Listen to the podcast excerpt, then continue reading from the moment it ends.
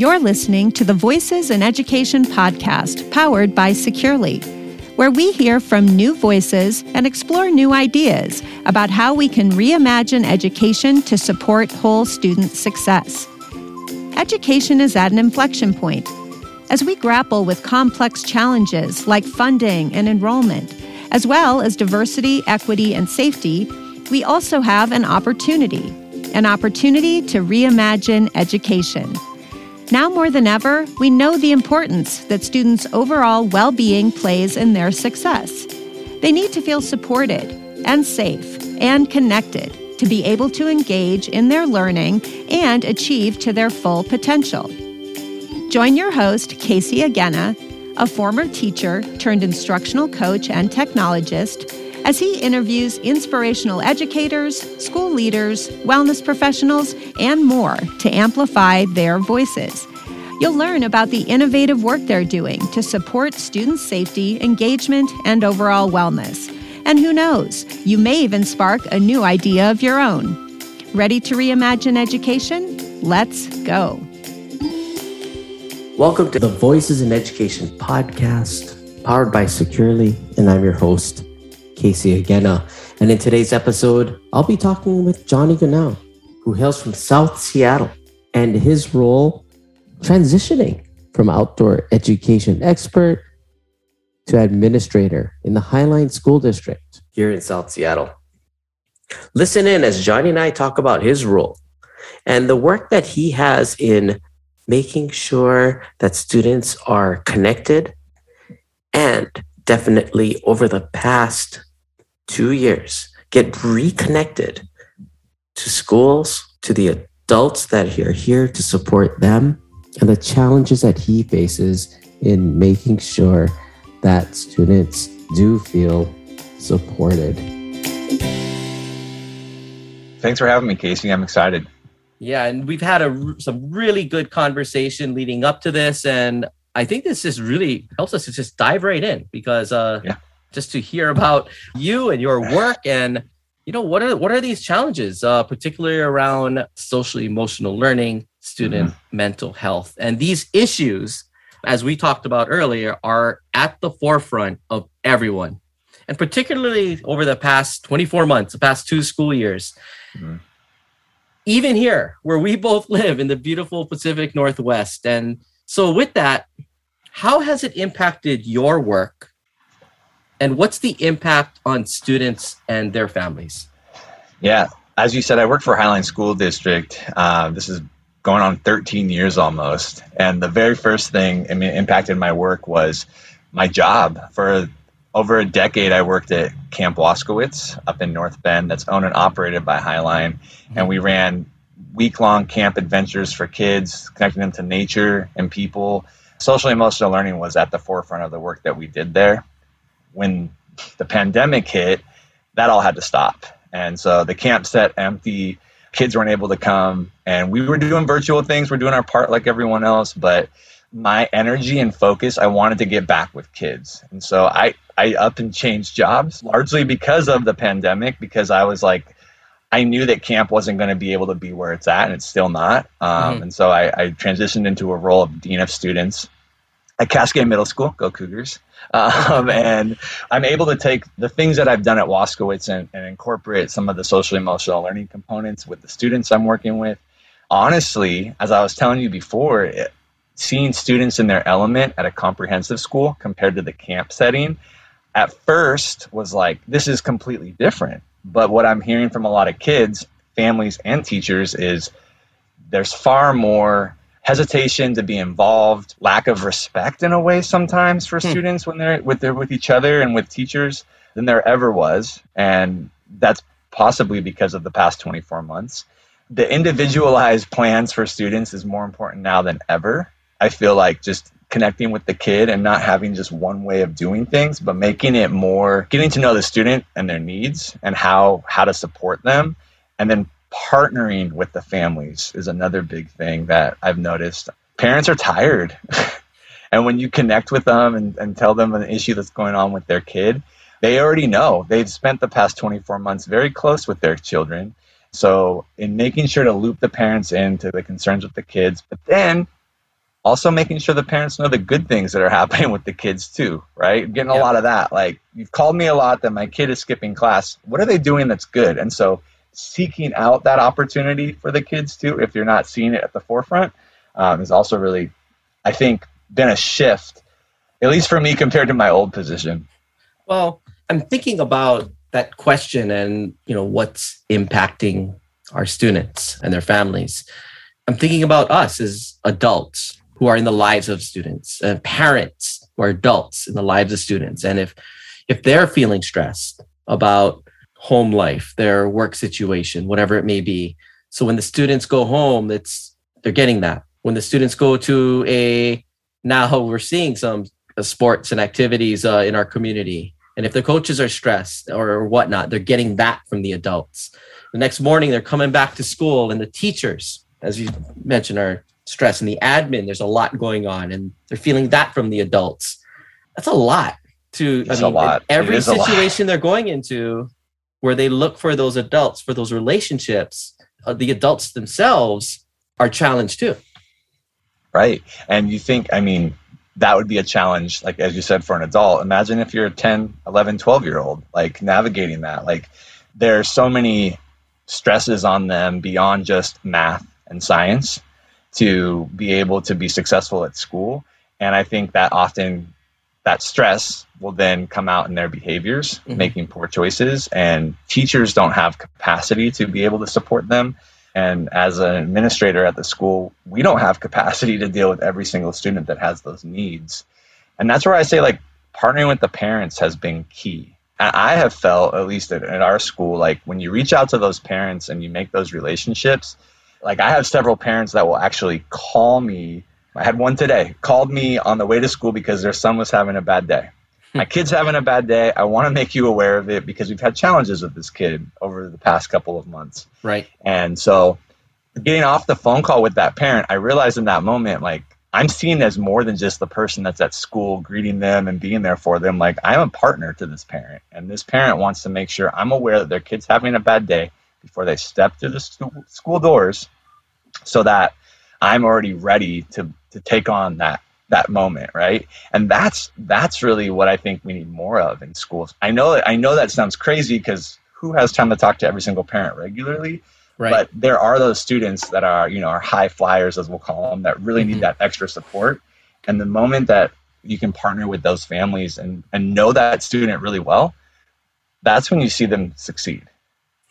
And compounded on all of this, you know, for those of you all the way out on the on the East Coast, and you know, you know where you know where we are in the map, but being this kind of unique urban suburban environment uh, Mhm. where Highline School District is, and we're talking about parents, there's a real kind of interesting mix from a diversity standpoint, a cultural diversity standpoint Absolutely. that plays into that role as well. Tell tell us a little bit about what, what does that makeup uh, like in Highline School District uh, of the students and their families? yeah highline school district is extremely diverse district i think there's 80 something languages spoken Mhm. Um, the families come. There's many immigrant families, but there's also a lot of families who have lived here their entire life. Um, their whole they, their parents went to Cascade or their parents were Highline School District, and so you have this really interesting combination of folks that care a lot about the community because it's it's that's all they know, and then you have these people who have come to this community to do better. Many like our school for instance speaks vietnamese spanish and english. So classes are taught in all those languages. Hmm. and so that that is our primary you know demographic of students at our school. That's very symbolic of highline as a district you know Mhm. having many different schools that are dual trilingual. Again that's another way to let kids feel like they're safe and comfortable when they're in those spaces. It's also a way for parents to have to know they can go and talk to someone at that school and get their questions answered, hear their concerns. Highline being such a, a melting pot of all these different folks, it's very unique in that way, I would say. Very unique. I think that environment that we're touching upon, it's challenging for you. I think of just knowing the environments that the kids are going home to because you know like you said you have this Vietnamese, you know what is the family dynamic of Vietnamese families or Somali families or Mhm. you know these mix of families that you have whereas school is their common environment that they're working with yet right. they're spending time at home and that you're partnering with these different right that, that, right honestly casey i try to i try to look at every family as like their own unique crew right like i I try not to look at it in the bubble of like, well, this is a Vietnamese family, so it's going to think this way, and this is a Somali family, they must they must think this way. Mm-hmm. I've learned that they could be the same cultural background, but they have different factors playing into their life, whether they are immigrant family, whether they again have lived in the area their entire life. And so when I have these conversations with families, I try to put that to the side and focus on the student and the student's needs, really, and what what it is that um, is happening at school. From that, you build the relationship with the families where you then learn a little bit more. And you get those pieces of like you get introduced into their family life and their culture and things just by having conversations with the parents. And then that gets to get transferred over to the school. So when a teacher is like this kid is coming to my class every morning hungry and angry. It's well i've talked to the families and the parents work graveyard shifts and they're not able to be home when the kid has to leave for school. Mm-hmm. So the kid wakes himself up. The kid walks to school, sometimes in the rain, right? In the freezing temperatures, gets to school. Yeah, they're going to be hungry and angry because I would be. So let's have a plan for that kid. Let's get them breakfast, even if they come late. Let's make sure that they get a check in with an adult because they woke up in the morning, got themselves ready. And if they walk in 10, 15 minutes late, I'm glad you got yourself here, right? And so I look at the families more as individuals because I also I, I, grew up in the same neighborhood that I'm I'm working in now, mm-hmm. being identified as a white male. Like I have privileges because of my skin, but I didn't grow up with those privileges as far as socioeconomic status goes. And so I know I know how families are working, and I know that the kids have needs that it's our responsibility to meet those. And I find that those students that you then create those uh, relationships with and you establish that individualized plan like i was saying they're far more successful during the day. If that kid sneaks by and gets into their class and i haven't been able to check in with them yet the teacher will message me right away need support for the student you know and it's a it's a quick jolt and it's like i haven't checked in with you. Let me get you breakfast. I know what you need. Mm-hmm. um, while there while highline is a very diverse district there's no one single type of family, right? It's, yeah. It's all over the place. Let's take a short break to hear a word from our sponsor. The Voices in Education podcast is brought to you by Securely. Pioneering the student safety movement in 2013, Securely continues to lead the charge in innovative education technology. As the only whole student success platform for K through 12 education, Securely helps schools ensure student safety, increase student and family engagement, proactively support student wellness, and optimize student device and technology initiatives.